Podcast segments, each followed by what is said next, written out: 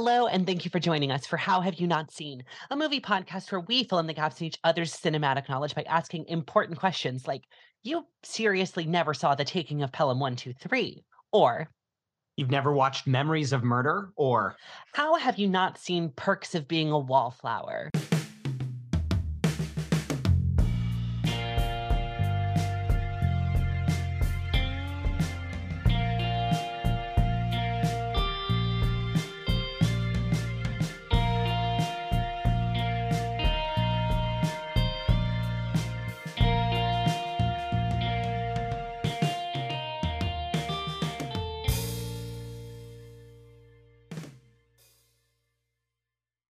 Hello again, and thank you for joining us for How Have You Not Seen. I am your co host, Caroline Thompson. I'm Carson Betts. And this is a movie podcast where each week we pick one of our favorite movies that the other hasn't seen. We talk about it, Then we go and watch the movie.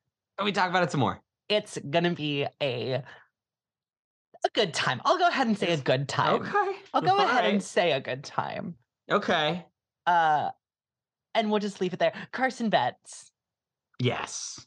How have you not seen the perks of being a wallflower? Uh, it's I don't know. Um, I mean, there's no great answer for this one. I, I mean, I just never sought it out when it was when it was out, and then I just never saw. I don't know. There's I have no story with this one. It's just a movie I haven't seen. Sometimes that's that fair. happens. Sometimes it's just a movie I haven't seen. Sometimes that does happen. Sometimes that do be happening. Um, but you have had now, and this is shocking and aging me, um, but uh you have had almost 11 years to see this movie. It came out September 21st, 2012. Oh, I hate that. I can't believe that was 10 years ago. I, I very guess- vividly remember seeing this movie in a theater as a young adult. I would have been in high school, so that yeah, Yeah, this was my first semester of college. yeah, yep, that tracks. So- That makes sense. Woof. Yeah. Um, well, that having been said, no great story, no great anything. What do you know about Perks of Being a Wallflower? But the, this is one of those movies that I kind of associate with like I don't know, like sad millennial girls. So I mean, there you go. But uh, First of all, how dare you? Second of all, you're, you're not wrong. um, so it's I I I feel as though there's a lot of quirk. There's a lot of ennui. It's got Emma Watson in it, right? This That is like her her post Harry Potter role.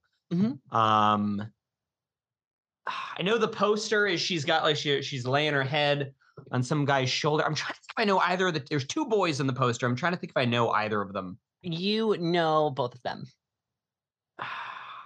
This is the um, especially one of them. Uh-huh. This is like the movie that catapults them into uh fame before before their Oh, it. Oh, oh, is it Ezra Miller? it is it is Okay, yes. all right. Yep. No, I, I I knew they were in that. Um, so Ezra Miller and oh, can you give me a hint? The other one. I do Um, feel like I know it, but it's like just at the edge of my brain. Yeah, let me what is a good hint for this one? Um he is an actor that you have absolutely seen in things who uh some of the things are not bad um but this is kind of his probably his goodest claim to fame. His, his goodest claim to Um, fame.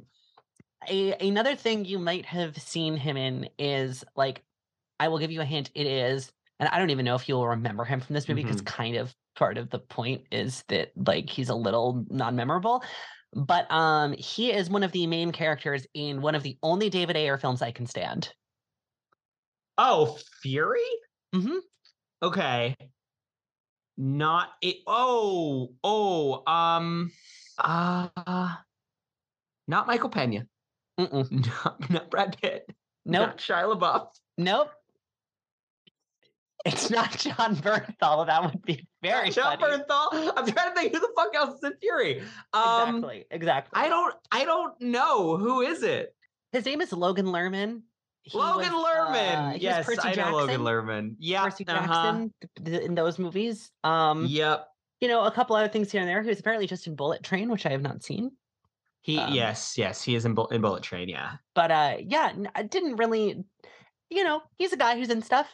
Yeah, yeah. He's in This Bullet was- Train. I mean, come on, everybody's Yeah. favorite blockbuster of the summer, Bullet Train. Yeah, I remember it was one of those things when uh, Fury was coming out. It's like, oh my god, and the kid from Perks of Being a Wallflower is in it. Like he's about to blow the fuck up, and then like, nothing really, like nothing really. Yeah, Like, and that happened. would have been about Percy Jackson time. So yeah, he yeah, Yeah. he missed it. he was about to mhm. go from from like teen YA actor to like Mhm. serious dramatic actor. World War II drama movie. Yeah. Just kind of didn't didn't really pan out for for Logan, but he's young. He still has plenty of years. I'm sure he has. I'm sure he has uh, tons of good work in he him. was just in Bullet Train. That means he's worked with Brad Pitt two times. Look at Logan Lerman. You're right. That that is Yeah. true. That is Yeah. true. Uh-huh. Um, do you know anything else about this movie? I don't think I do. Do you know like the big quote? I, there was like two that popped into my head, but I'm pretty sure those are just quotes from John Green books. So I don't think that's right. what do you what do you think they are? Not even quotes now. I'm thinking just bits. Because no, it's the it's the John Green book where the kid has cigarettes but he doesn't smoke them. This is so this is not a John Green book. I know, I know. I'm saying I just they occupy the same like space in my brain in Yeah, terms of like sad millennial girl stuff. Like I think that's mo- mostly fair. I think Perks is maybe, and maybe this is just, uh, uh, maybe this is me being unfair to Mr. Sure. Green, who I have nothing against No. personally. Seems I- like I a good think- dude. I think my summation is that Perks is like maybe a little bit more, uh, like ever so slightly more elevated than a John Yeah. Green. I think it's more of Okay. like a a work that is suitable for younger audiences about their struggles more so than uh more so than like a Y like a like a capital Y capital A Y A thing. Mhm. That's kind of in the way that John Green's stuff is. And again, no shade, Oh, no yeah. towards Mr. Green. Oh yeah, But yeah. Okay. All right. Well, uh, yeah, I think that's about. but what but but but guess the quote. Guess the quote guess you've the definitely quote. heard it. You've definitely heard it. And Guess I'm wondering if you have it in you. Um, Because there is like a quote. Ezra Miller says, "I'm gonna make contact with the Speed Force." Is that it? No, okay, no. No. Calls No. their shot. Um, I don't know, Caroline. I don't. I don't have a single idea. All right, that's fine. I will let you. I will let you. Uh, I will Like, let you watch, watch- the movie and go. God damn it! All right. Okay. Um, because it is a quote that was on every, every, every teen girl's Tumblr or Twitter or God, what did we even use back then? I, I can't even. It would've been remember. That would have been pre-Twitter for most For people. the that would have been a yeah. Tumblr, Facebook. but just like it was absolutely every girl in the world said it as their Facebook status at one point with probably a crying emoji or a heart emoji after it. Um, oh my god, this was 11 years ago. This is kind of tripping me out a little bit. Um, Yeah. because I really do remember this uh like it was pretty much yesterday. This I, I remember seeing this in in the cinema uh for the first time. So that having been said, are you ready to move into our little game? I'm so ready. Let's do it. I'm born ready. Wonderful. So this film actually has a pretty stacked cast, and I was super, super, super excited um, to utilize that for a little game called Six Degrees of Laura Dern. Beautiful. I was going to use I was going to use our our lead Logan Lerman. Mhm. Um, however, then I remembered Emma Watson is in this movie, and Emma Watson worked directly with I was about to friend say of the friend of the pod, Laura Dern. Emma uh, Watson. just just just a few years ago and and and oh, in a film that was one of both of their most prominent like films in the last couple years so i was like I'd say damn that e- breaks the game Emma Watson's only prominent film in the last decade. yeah well i don't know about the last decade i mean she wasn't she wasn't beauty and Beauty the and the Beast. But nobody gives a shit she did Beauty she did Beast. very much interrogate wait a second if the prince was bad why did he why did the witch turn all of the the the, the servants into plates and She dancing dared- teacups dared to be she a girl asked, that them read a hard, she asked some hard-hitting questions Very true. Um, but so then I just decided, you know what? We're gonna, we're just gonna, we're just gonna pick Emma Watson. She's the female lead of the film. Certainly, it's certainly a bit of uh, Logan Lerman's film. Mhm. He is certainly the lead, but Emma Watson is is the the female lead. So, Carson, if you can, make Mhm. a chain from Emma Watson to Laura Dern, and it of cannot be not. Emma you Watson was just being Emma Watson is yeah, yeah, okay. it cannot just be um, Emma Watson was in. Uh, was in Little Women with Laura Dern. Hmm. Though, if you can reconnect to Little Women, you can. I mean, I would love to. I love Little Women. Um Let's see, Emma Watson. You do have because of Harry Potter, you do have the immediate access to just every British character actor. That's true. which- yeah. Or I could just do that. Wait. Um what's he been in? Okay. That's gotta be something. Wait. Okay, I got it. This is kind of a cheat, and it is going to result in me revealing the movie that we're doing next week. okay. Next week, we're going to be talking about Denis Villeneuve's Enemy. Um, and I was considering doing this game for that movie, but I kind of had the same thing with Emma Watson, where I realized Isabella Rossellini, who's in that movie, was in like two two other movies with Laura Dern. So I, I have this on the brain, but it, it works. So you go, uh, Emma Watson is in take your pick of Harry Potter movie. Let's say uh, the third one, Sure. Azkaban. She's in Azkaban with Daniel Radcliffe, who's in Swiss Army Man with Paul Dano, who's in Prisoners with Jake Gyllenhaal, who's in Enemy with uh, Isabella Rossellini, who is in uh, Blue Velvet with Laura Dern. Okay.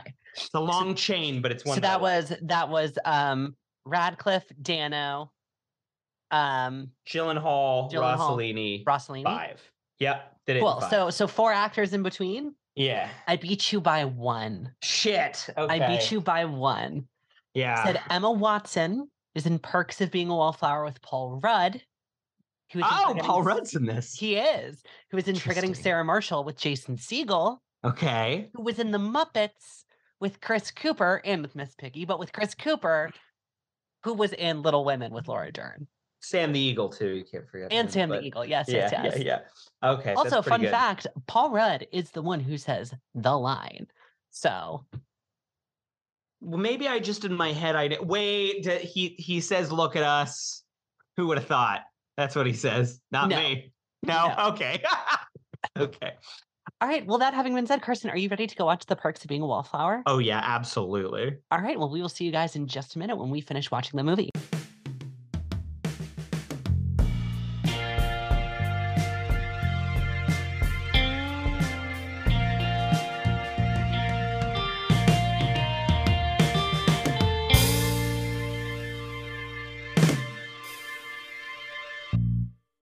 We are back. We We're back. I think he meant we accept the love we think we deserve. Y- y- yes, we are back and we are accepting the love. The, the, the Carson, we Yeah. talked a little bit before this. I was like, oh, did you catch the line? And you were like, no, what line? And I was like, where were you in 2013 and 12 and also 11 from the bug? okay. okay. Okay. Um I I think I think the thing about that line is is that I've seen it written like on so many cross stitches and like posted on people's Instagram profiles so many times Uh-huh. that like I- I think I've always assumed that that's like something from a self-help book from the 90s like it's just so ingrained itself in my brain that hearing it in a movie did not set off my oh this movie is like iterating this line right now it just set off my like oh yeah well that's a thing people say and this movie's saying it Yes. yeah i fair. think that is very so- such that i just didn't even i didn't even notice it like it, it didn't even hit me Yeah. Well, Yeah. and and one other thing too that like I was very surprised by when I saw this movie because I knew the line um Mhm. is it's almost one of those like the line that I equate it to is almost like I'll be back in Terminator where it's like it's said so casually and so not as a mic drop moment in the narrative. You know, like especially Yeah. like Paul Rudd's delivery of it. It's very like it isn't that thing where like the music swells and he like looks into the camera and he's just like, Charlie, I'm gonna tell you something very important. We accept the love we think we did. It's it's very much just like he's like, hey, why do people do this? And he's like, ah, you know, here's my answer. And so it is kind of like almost like a blink and you miss it. And I think in a novel, you, you know, it, maybe that stands out a bit more because it's a bit more profound and you can kind of put whatever sauce on it you want in your brain almost and you can like Mhm. reread it and you can and i'm I, I haven't read the book but i would assume that's probably like a chapter break like he probably says that line and then it's like a blank page underneath it but i don't know i'm guessing um where like in a movie like he just kind of throws it off and It's kind Yeah. of Yeah. Yeah. Like yeah. Yeah, yeah, absolutely. Um, can I can I also disclose something about this movie that I did not know? Yes, Going into it. Um, so I did not know that this movie took place in 1991 for the first hour of watching the movie. That mm, okay. How Um, did that impact your experience? Uh, uh, so how that impacted my experience was it multiple times because I just assumed like, oh, this is essentially, you know, this this is taking place in a time which is analogous to the film, you know, like when it came out, rather. Um, right. so like essentially every like cultural reference that was made to like music or books or anything i was like i was very annoyed by because i was like that is uh, because i was like oh my god yeah of course that like some fucking high schoolers in 2009 like they think they're so cool for liking you know insert blank and here's the thing all of those, you take all those cultural references and put them in the early 90s, and they are actually kind of like cool, you know, underground recent things. Like to the point where, like, going under the bridge and it's playing Heroes by David Bowie. And in my brain, I'm like, it's fucking David Bowie. How do you not know it's David Bowie? Like, this is not like, you know, this is not a, a an unknown song. Like, you can't go home and be like, "Hey, mom and dad, what's this song?" and they and they'll immediately know. Like, and then an hour in, my roommate walked in, and uh, I said something to that effect to her, and she's like, "Well, it takes place in 1991," and I was like, "What?" And she's like, "Yeah, yeah, that's like when the book takes place. That's like when the movie takes place." And I was like, "Oh, oh." Oh, oh, that's why they don't know that it's Bowie. Oh, The puzzle pieces just like click Yeah, together. Really. Yeah, yeah, yeah. Like it was very weird to me. And I don't know. It's something that even without that, I think is is a little on the silly side. That like Paul Rudd's like, you know, the voiceovers like, you know, Paul Rudd's character gave me all of like the cool novels that he likes, and it's like Catcher in the Rye. And I'm like, yeah, no, you're like required to read that. That's like required reading in high school English classes. Like that's not like a cool underground book anymore. That's like, but you know, in 1991, that makes more sense. So I, I think that's kind of my take generally about this movie. This is a movie. I liked a lot of this movie. I think there's a lot of cool stuff in it. Um, I was charmed by a good amount of it. I also think that had I watched this when I was in high school when it came out, in kind of the pre-Tumblr era, I would have enjoyed it a lot more. Um, but watching it now for the first time as in a, a like a full-grown adult man in 2023, I, I I am I I was like no like this aesthetic and this thing that is trying to be represented by this movie does feel just like so 2013 Tumblr Yes. that like it it just sort of not not by the fault of the movie itself but just by my cult like my cultural knowledge and my relation to that cultural knowledge it kind of grates on my brain a little bit like it just kind of sands the edges of my brain off you know No, absolutely. I mean, I think that it is. I mean, I think that this is kind of this is a very, very good, both in terms of quality and in terms of accurate. This is a very good 2012 film.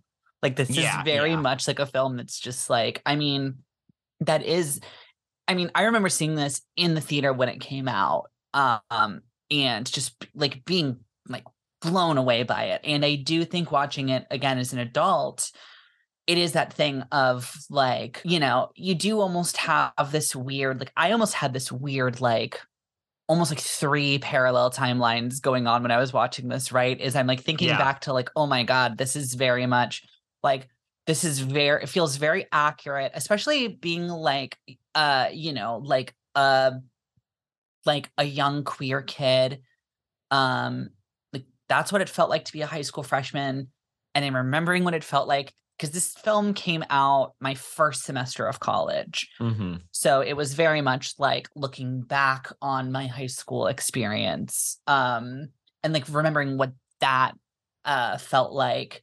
And then like kind of like watching it as an adult like being like oh my gosh like and you know I, I was kind of having like almost like a th- like a like a three tiered like timeline Mhm. experience if you will and i do think that a lot of the mileage of this movie does come from getting to it when you're young but i also think that like it is a very there's a very good encapsulation of a lot of what being a teenager is. It's it's the thing that I kind of thought about it, not in terms of my like my experience watching this movie as it was happening, because that's a different thing. In terms of my like meta, like me thinking of this movie now in a sort of metatextual way, it does feel, and I think maybe this is even kind of to the film's detriment as a whole. It, it feels so adolescent like its emotions are so adolescent the way it tells its story is so adolescent like and to the point where like yeah if i and this movie because this movie came out my uh would have been my sophomore year of high school so if i had watched this movie when it came out it would have seared itself into my mind. Like Yes, course, i think yeah. it would have described like like and and it would have described my high school experience so kindly. I'll say to to your experience as a queer person i'll say my experience as the like token straight kid in a group full of people that were either queer or kind of you know cooler and more like older than me. Like i did feel i'm like oh yeah this was weirdly not to to the extremes of charlie and we'll talk about that but in terms of i came into high school i had no friends my middle school experience was very bad um uh looking back on it now my mental health was uh poor and uh, i came into high school and uh met some kids, some of them older than me, some of them openly or not openly gay. And like they kind of taught me what music was cool. And I started watching movies that I thought were interesting. And like having that turning point as a person in high school or even in college, I think is so, it's so important for so many like young you know bohemian artist type people like we at least style ourselves to be that i think it's like such a universal experience that not not a lot of you know movies really exactly touch on that thing of like oh there comes a point in your adolescence where like someone or a group of people kind of gift you the knowledge of like here's the cool shit. Yeah. And like that so fundamentally changes your relationship to like everything to the entire world. Yeah. Well, I'm I'm interested to hear you to hear your take on why the film being adolescent is almost to the detriment of it because I almost feel the opposite. I almost feel like if you take this exact script and direct it like an episode of One Tree Hill, Mhm. it's like it is th- the worst thing that will ever be committed to to film you know because like for for how like dramatic and like earth-shattering many of the events in this film are to the characters it isn't like it is shot and edited and acted and directed in a way that is very small Mhm. in so many ways and so extremely intimate and i Yeah. feel like for me anyway that is to the credit of the film because i mean like i think that's why like a lot of like aesthetically i think you know like the the camera work of this one is very 2012 right like Yeah, it's yeah. very like up close like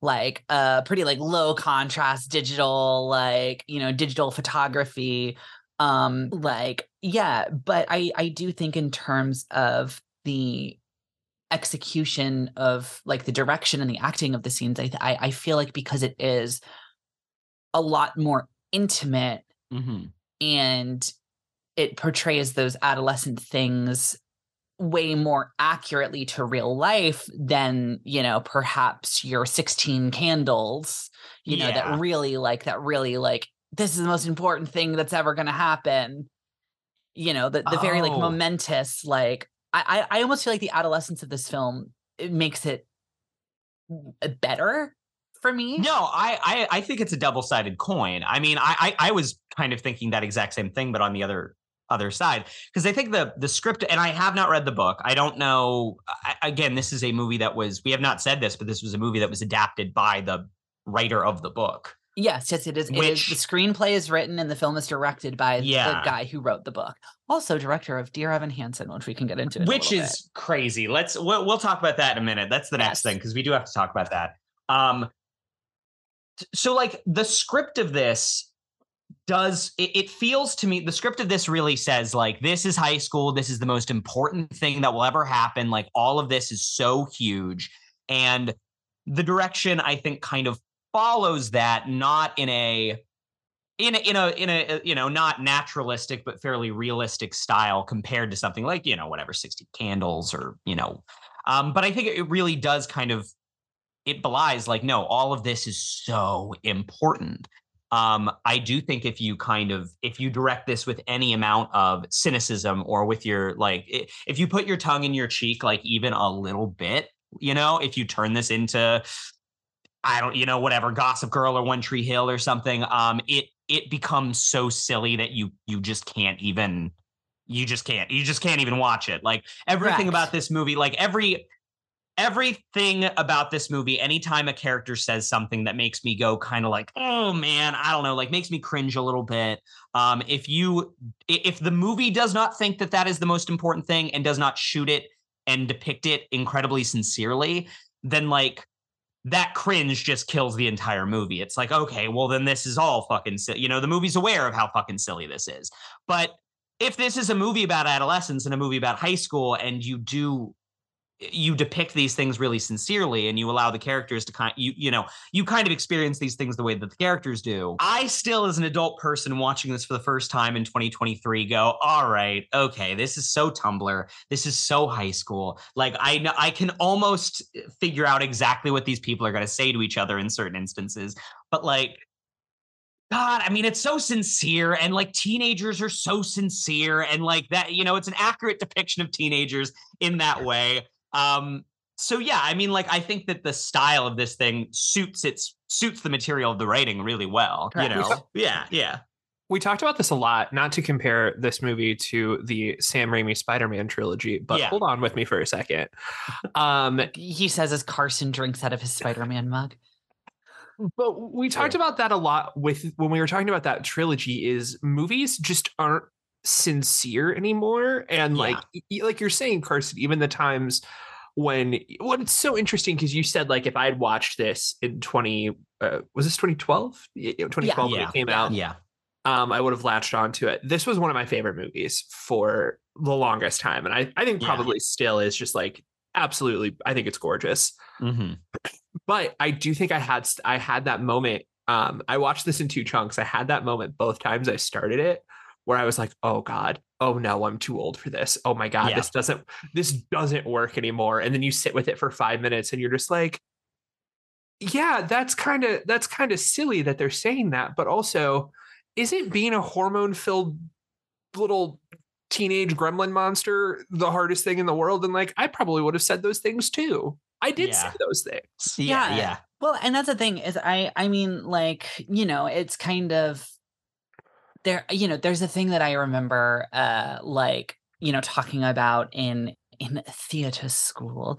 Um, you know, like where we're talking about like how everything needs to be like hyper important to the characters and whatnot. And like one of our professors at one point said this to me, which really stuck, which is like whatever you're telling a story about is the most important thing that like has happened to this character because if something else more important happens to this character in in their life like we would be making a movie or a play about that Yeah. like you know um and so it is that thing where it's like eh, for for the narrative to work like these things do need to be very important but like i do get the sense from this film like especially because of the way like so many of the narrative things kind of like come in and are doled out and like you know there's there are so many things there, there are so many issues that like all high schoolers face in some way or another that kind of come in but are never like the main focus like Mhm. you know like uh like cousin greg slapping like his older sister right like Mhm. Sorry, not Um, not a funny thing, but just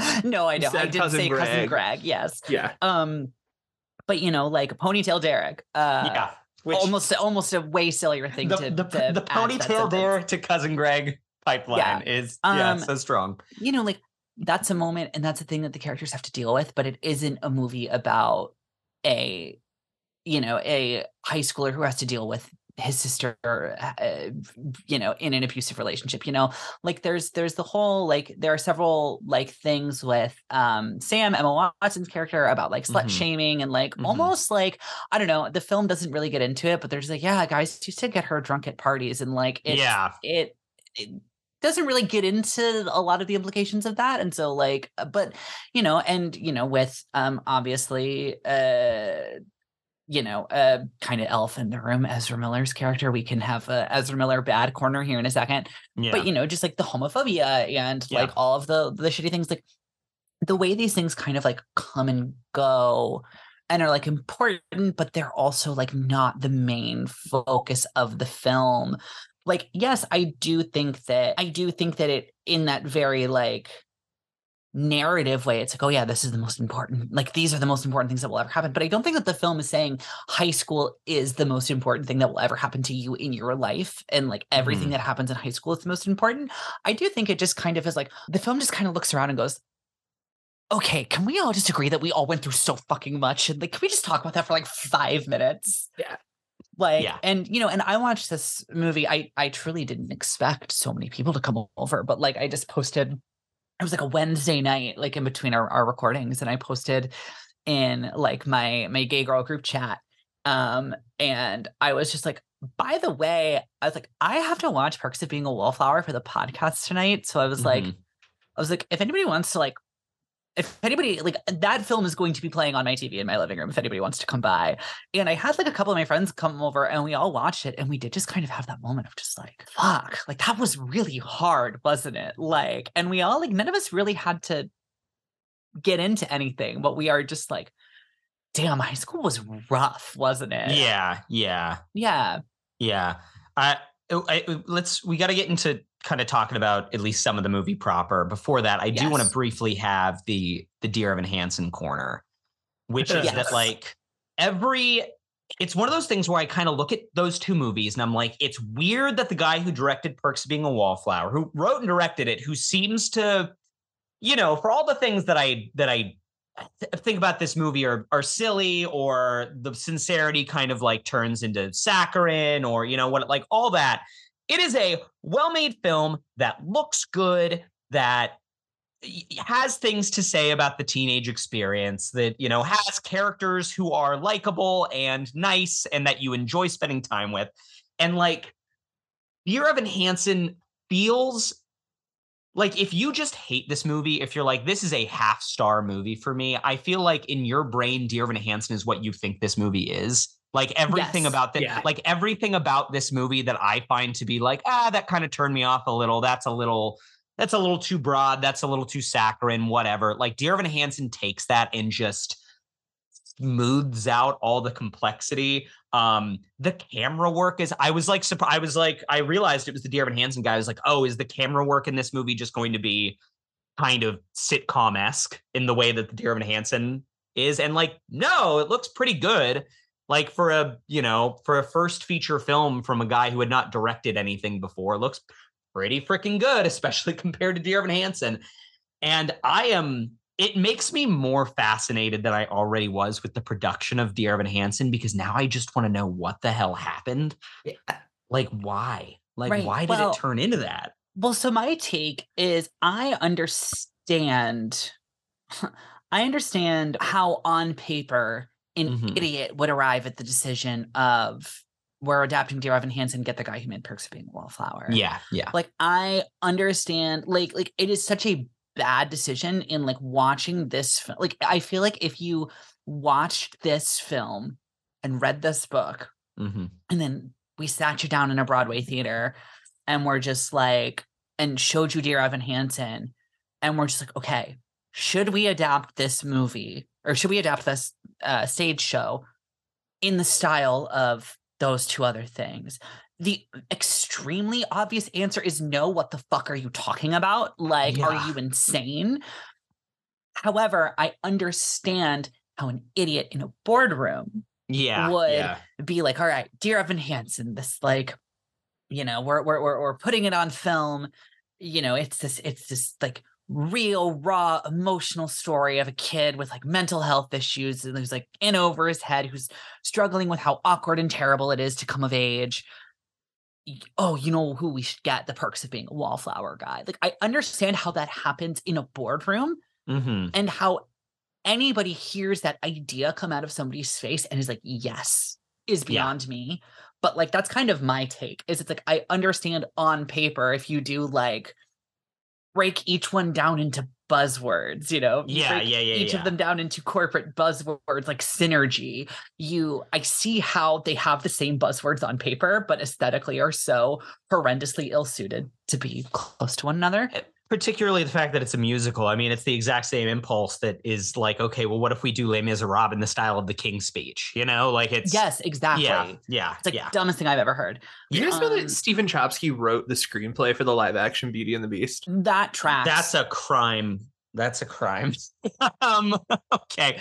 Uh, so let's talk about this movie proper a little bit. I will say, um, this is definitely an an oh, they're in this movie, hundred percent. Uh, Oh my gosh, yeah. Every every it's you know doing that oh, those opening credits and every single name that came up on screen, I was like, oh my god, oh my god, Mae Whitman, oh oh, you know, uh, Kate Walsh, oh yeah every single name in the credits is either holy shit they mhm, would go on to be so much bigger or yeah. oh my god of course you cast that person in this movie in 2012 Yeah, yeah, yeah. Um, like the- dylan mcdermott as the dad i'm just Yes, that is, is- the, that is one of the most 2012 It's so like, Like- it's exactly the point at which he could be.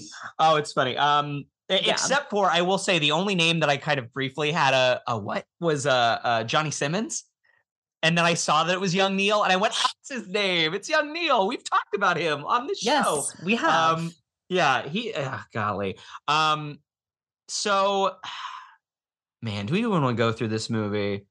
Can we just can we just talk about the characters? I think that's a better way of going through this movie. Yeah, I don't think Yeah, we need no, to It's so character based. Okay. Um, Logan Lerman. Let's. Ju- we're. Ju- I'm just gonna go down the Wikipedia list. That's how we're gonna do this. Uh, Logan Lerman as Charlie Kelmeckis. Uh, he's fine. He's pretty good. I think. I think he's a. I think he's a. Uh, he's pretty good.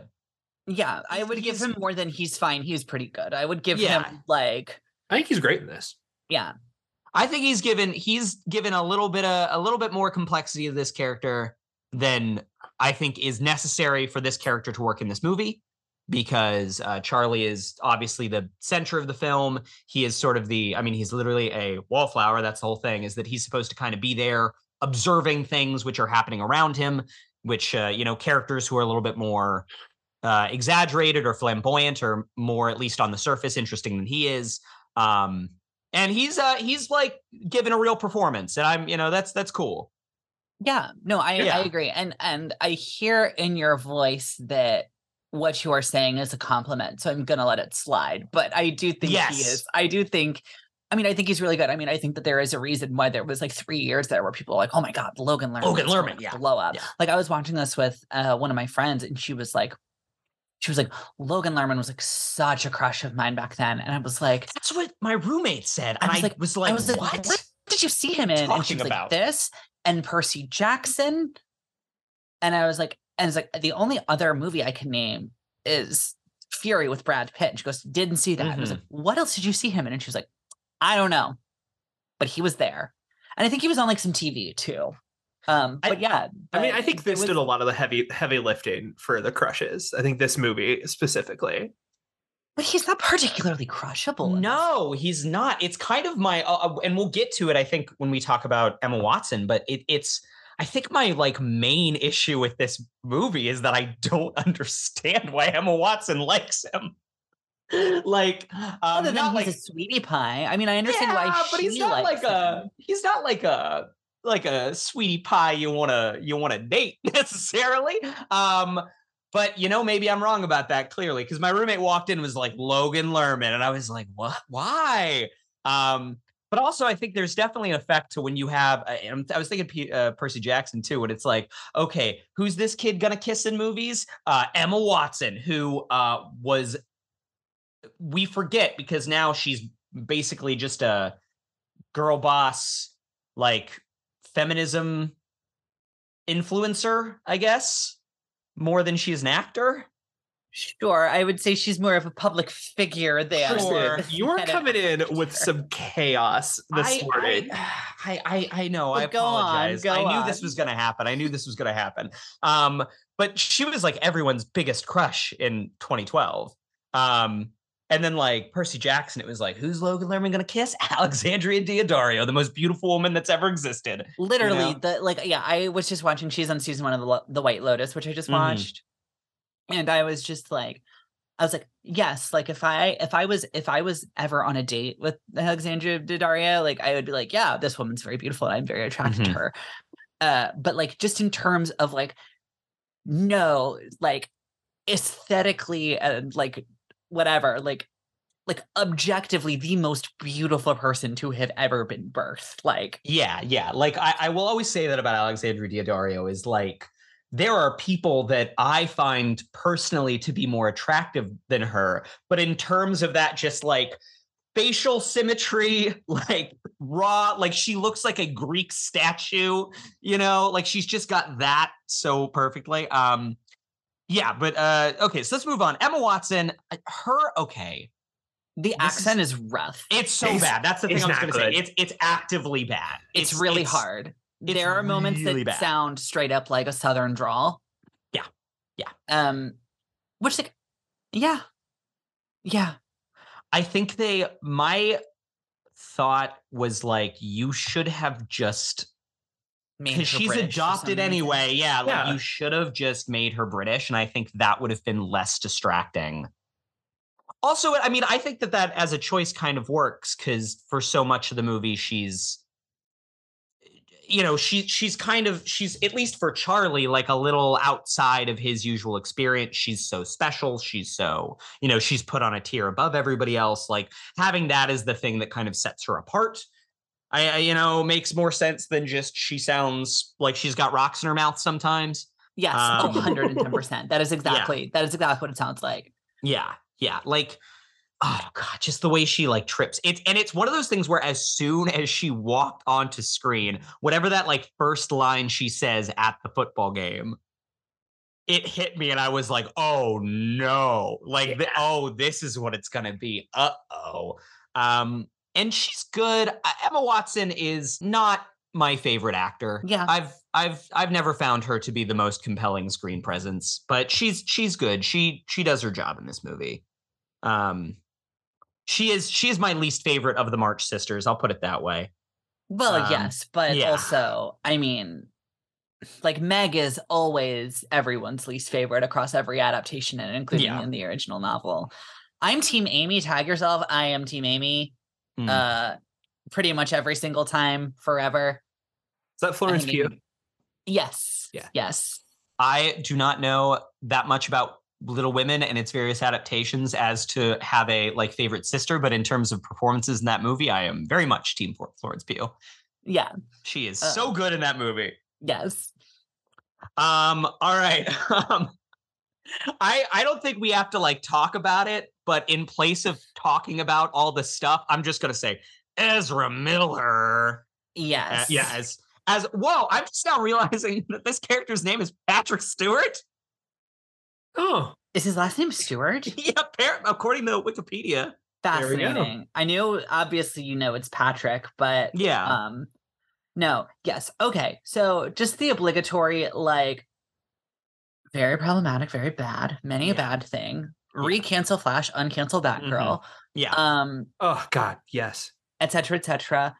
This is I mean, there is a reason why Ezra Miller is in this movie and then they Yeah. explode and are in everything. Yeah. Yeah. This is I They're remember so seeing this film this. for the first time Yeah. in the theater and s- like our it was the first time I had ever seen them and my friend who I went with we were like who the fuck is the kid who played Yeah. like the the gay friend in this Patrick we're like that kid is unreal and it's still a really good performance th- they're Yeah. a transfixing screen presence. Like just, and I mean, and it's it, it works so well for the movie because, like, like Patrick as a character is, I mean, almost similarly to Sam, like such a, I don't know how to say it, like almost a. like less a person and more just a presence for so much of the movie. Like that's I think the power of that character is like by the time you get to you know all the shit with young Neil and then um Patrick and Charlie start like taking those long drives and you have that whole scene where like Patrick tries to kiss him uh and, like finding out that like that like he's a real person and not just like a presence you know Yeah. not just It's kind of like a flamboyant character is really yeah it really like hurts Yeah. um, yeah. yeah incredible performance uh bad person bad person but Yeah. Yeah. Yeah, Uh, yeah. yeah. feel very very similarly to reference other things we've done in this podcast feel very similarly to this performance as i do to uh, james franco's and spring breakers where it's like incredible central performance a bad individual human being Such a good comparison. Okay. Yeah. Um this is maybe a hot take. My goat performance of this movie, Mae Whitman as Mary Elizabeth. I I have always been a Mae Whitman stan. Anytime she comes up, I'm like, "Oh my god, Mae Whitman." I think it is and this movie does it too, but I think it does it in a more interesting way. I find it to be um I hate Hollywood that the thing with Mae Whitman is that she's always like the kind of dumpy friend of the attractive girl Uh-huh. because Mae. Whitman's a fucking cutie. Um, this my favorite scene in this movie by a long shot is the scene where they get home from the prom and she's putting on music and she's trying to put the moves on Charlie. Which is so sad. It's so sad. It's so sad. And it's like the thing about it that makes it so sad to me and that makes it kind of complex is that she is older and she does, in some ways, have a lot more power than him in this situation.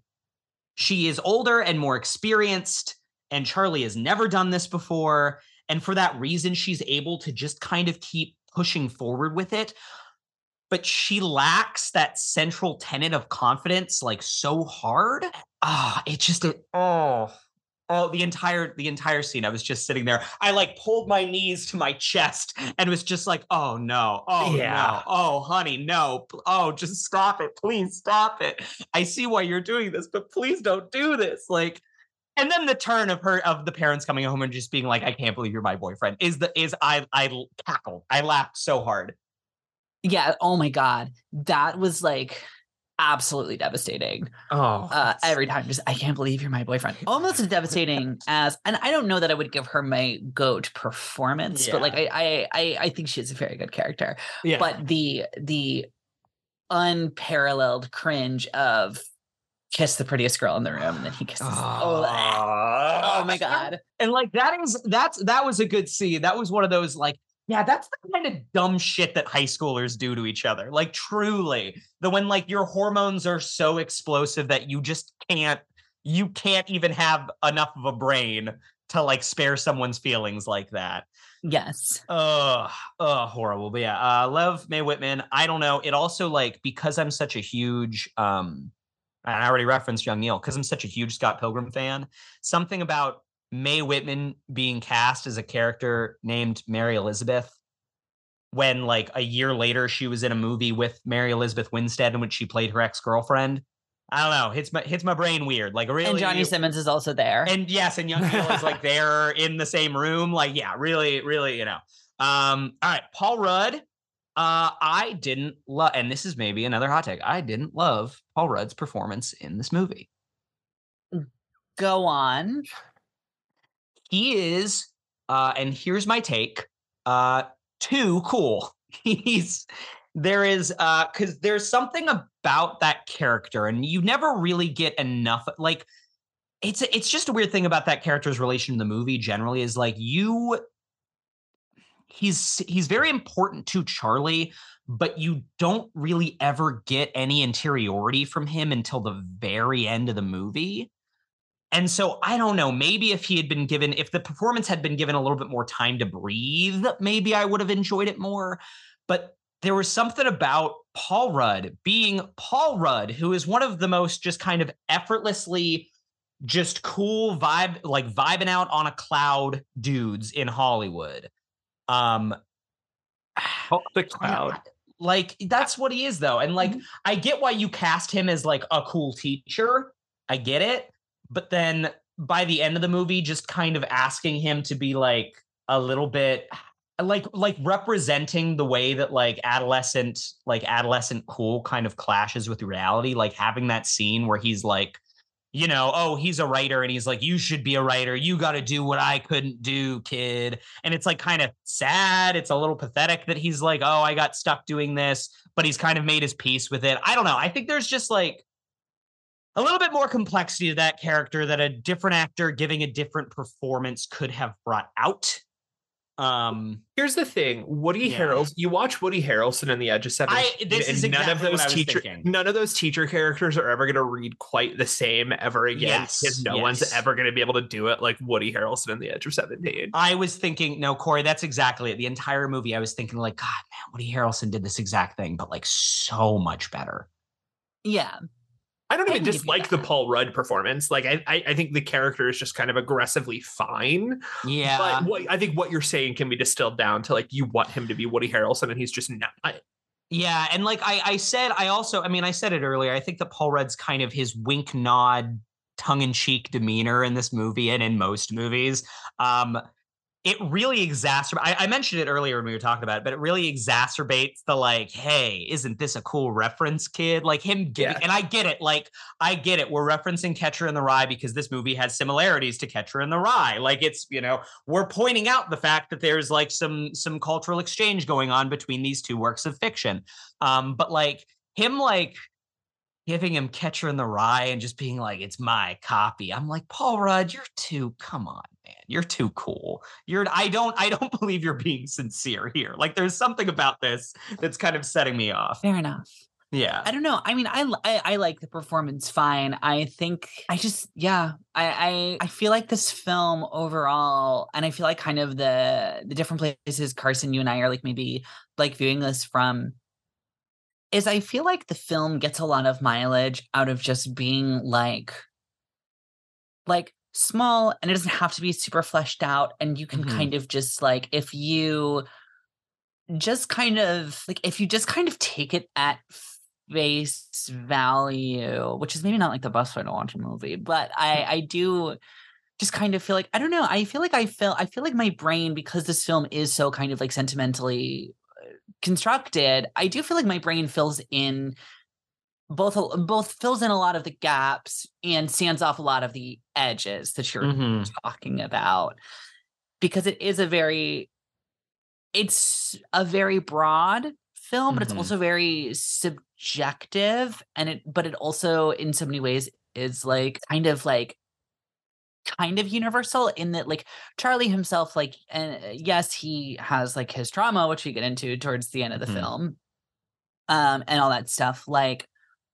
kind of all of the problems are happening more around him Mhm. and so like i don't know i guess like i don't know we got i got onto this coming from the paul rudd performance but i i, I do kind of think like i don't take umbrage with a lot of what's in this movie because it is kind of just so like vibesy and broad you know Yeah, yeah. And I, I I think to not to disagree, but all the stuff to kind of I think complement your statement there. Um, and you talked about it before, but like all the stuff that works best. Uh, here, okay, here's how I'll put it. All the stuff that works best about this movie for me is the stuff that feels like Catcher in the Rye, which I think is, as I said, very much what uh, Chbosky's going for here is like doing Catcher in the Rye, but what if it took place in the '90s? Um, is that like anytime i don't there i don't was- thi- i don't I, I don't think i agree with that at all I mean, That's not that exactly, but there's there are references to that. I mean, like it it's being, you know, like the central character who's like a disaffected teenage boy with like mental health issues that he's not talking about for most of the movie well sure. is like is like but is is is giving the narration through the film from him in a in a mental institution and he arrives there at the end. yeah.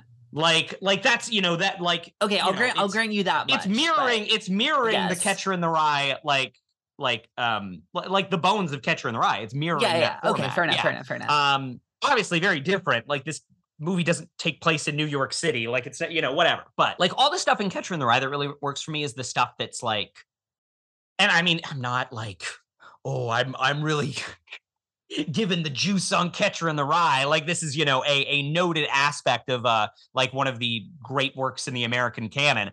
Like so much of that book is it is like things that are implied, is things that are like because the book's written subjectively, like you don't really understand oh what happened before what is like what actually happened here it's just things that are implied in the way that holden caulfield's talking about things and like that stuff in this movie really hits me. Like every time you just hear something new about a character and it feels very true to life especially when you're high school you know and it's like people have their traumas and they don't really talk about them necessarily but every so often you get like a little bit of information about them or about something that happened that like it just implies so much in your brain and it puts all these things together. It implies a history it implies a you know something more about their character. Like all of those moments really work for me in this movie. All the kind of broad emotionality sometimes really works for me and sometimes like dips from sincere into saccharine but yeah i mean i guess i don't know. That's my statement. Like i like i like all the little i like you know he kisses they have the scene where they're you know he,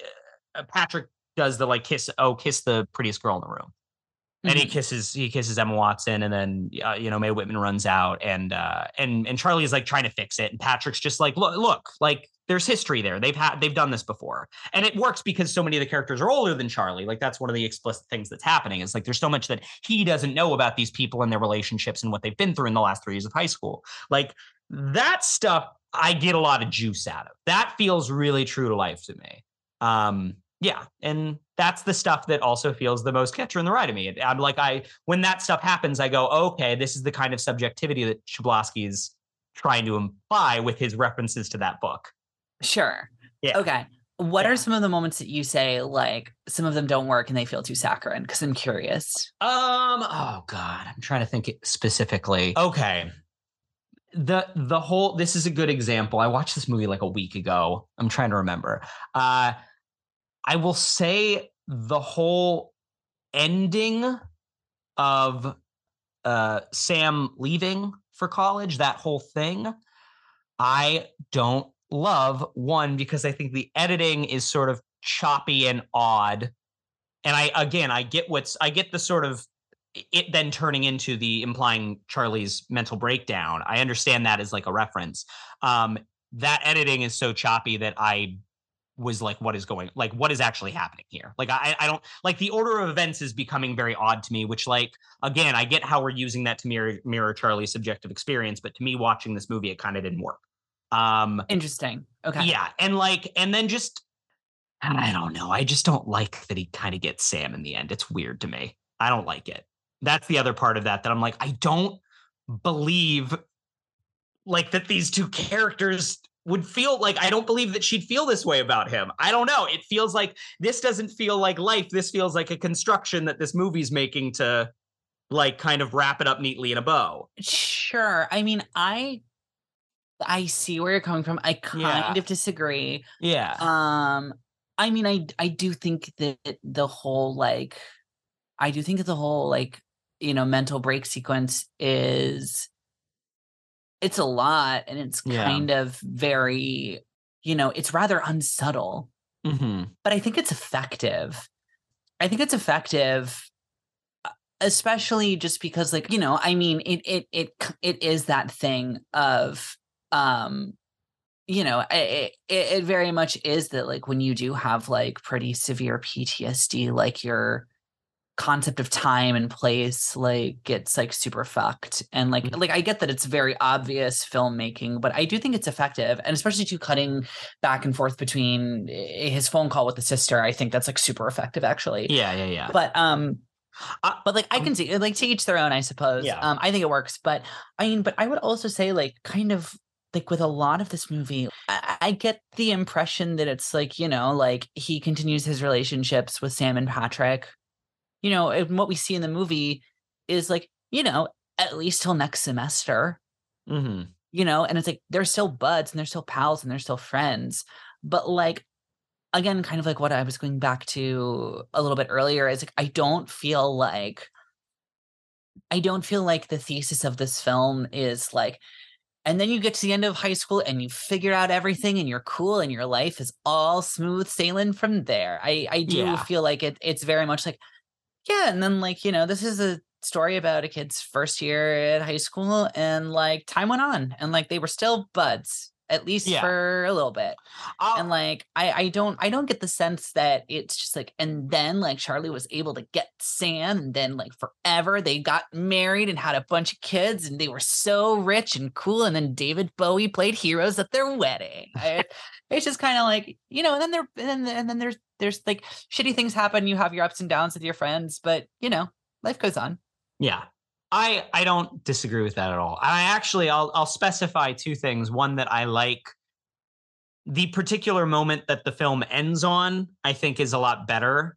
You know, the kind of like, well, there's some mystery here, there's some stuff that's up in the air. It, fundamentally this was just an experience that happened and it will continue on and life will keep going. Um Yeah. And also it just captures a thing that I, think is i don't know real to my experience about being a teenager is there's just a lot of nights of one of your friends has a car and you drive around in their car Yeah. and like Yep, and there's a weird amount of like mystery and juice to that experience. Um but also i i'll specify i don't think that any of the macro level choices that Chbosky's making around that breakdown sequence are bad and i think a lot of them are effective and i think it basically works.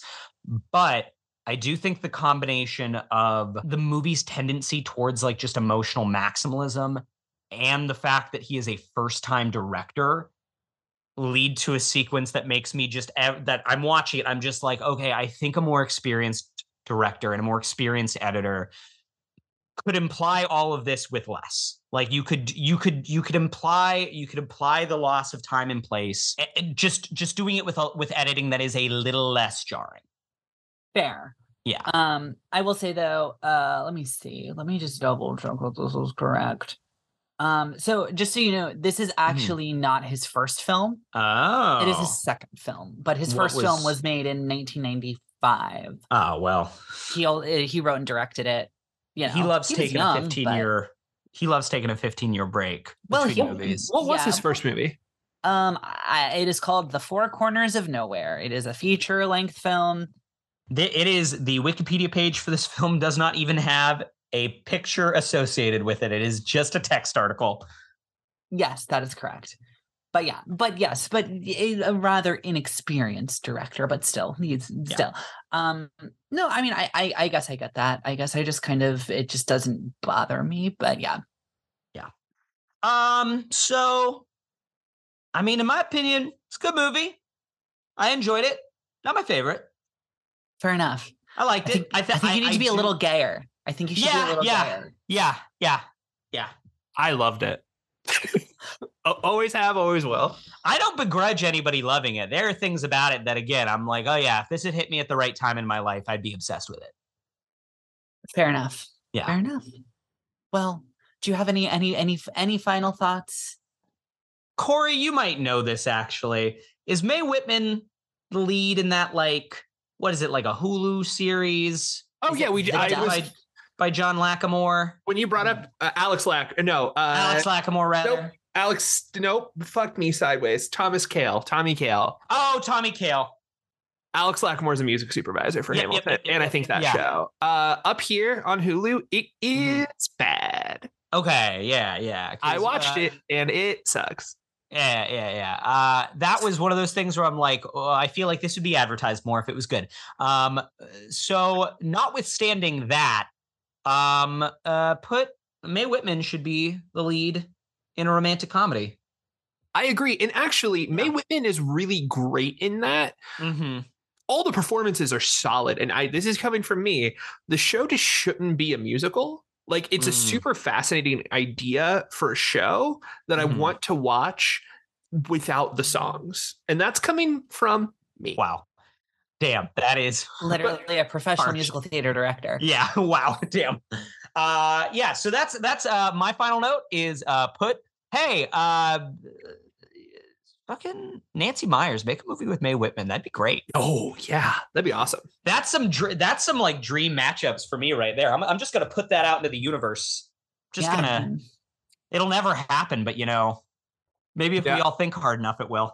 Yeah, I mean, Yeah. Nancy's recently, uh, R.I.P. recently free. Yeah. So- yeah, no someone's picking that up i thought Oh, are they? I don't know. I think Warner Brothers was in talks to pick it up.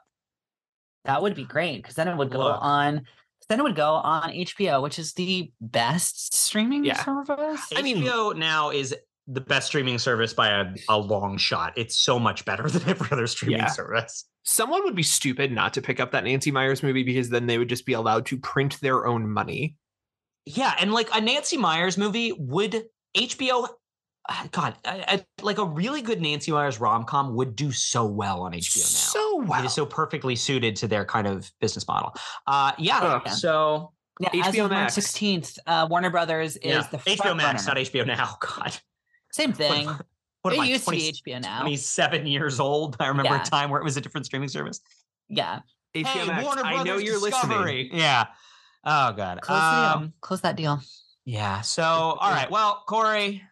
If you like what you hear, please be sure to like us and subscribe wherever you stream your podcasts. Leaving a review also really helps out the visibility of the show. Follow us on Facebook, Twitter, Instagram, and TikTok, all at HHYNS Pod. A special thank you to our patrons. If you'd like a shout out on the show and bonus content, head over to our Patreon at patreon.com slash HHYNS Pod. And a, another sort of PS special shout out to some of our newest Spotify subscribers. That's a new analytic that uh, I'm allowed to see. And we've gone up like 15 subscribers in the last couple of weeks. So Hell yeah. um, that's that's if you're one of those people, thanks. yeah, if you are one of those people, thank you for subscribing. Hit that five star button. Um, if you are listening to this on Spotify and you have not subscribed, or on Apple Podcasts, or on any of the other ones, I like to poke around and see where people listen to this show. And it's like, Mm. If you're if you're listening to this on Podcast Addict, which I know at least one of you is, podcast addict. at least one of you is listening on Podcast Addict. Uh, hit that subscribe button wherever. wherever Smash you that subscribe. Leave us a review. Next week, Caroline. Uh, here we're gonna do a movie that I I cannot think of a significant way in which the movie we're doing next week resembles this movie at all. You could not have a Um, more I bet movie. it has actors. in oh, and there it has a actors. camera. It was shot on a camera. There is some driving around at night in this movie. Um, I assume there's probably a score. There is a score. Yeah, it's kind of uh, it's a little Basically the same film. Basically, Basically the same film. the same, the same movie. Uh, Rudd's in it. No, I have no idea. God. Oh, the version of this. Oh, weirdly, that made me. We'll talk about this when we're done. Um, all right. So next week we're gonna be doing Denis Villeneuve's Enemy. Ooh, a film that I have not seen. No. Uh, well, see you next week.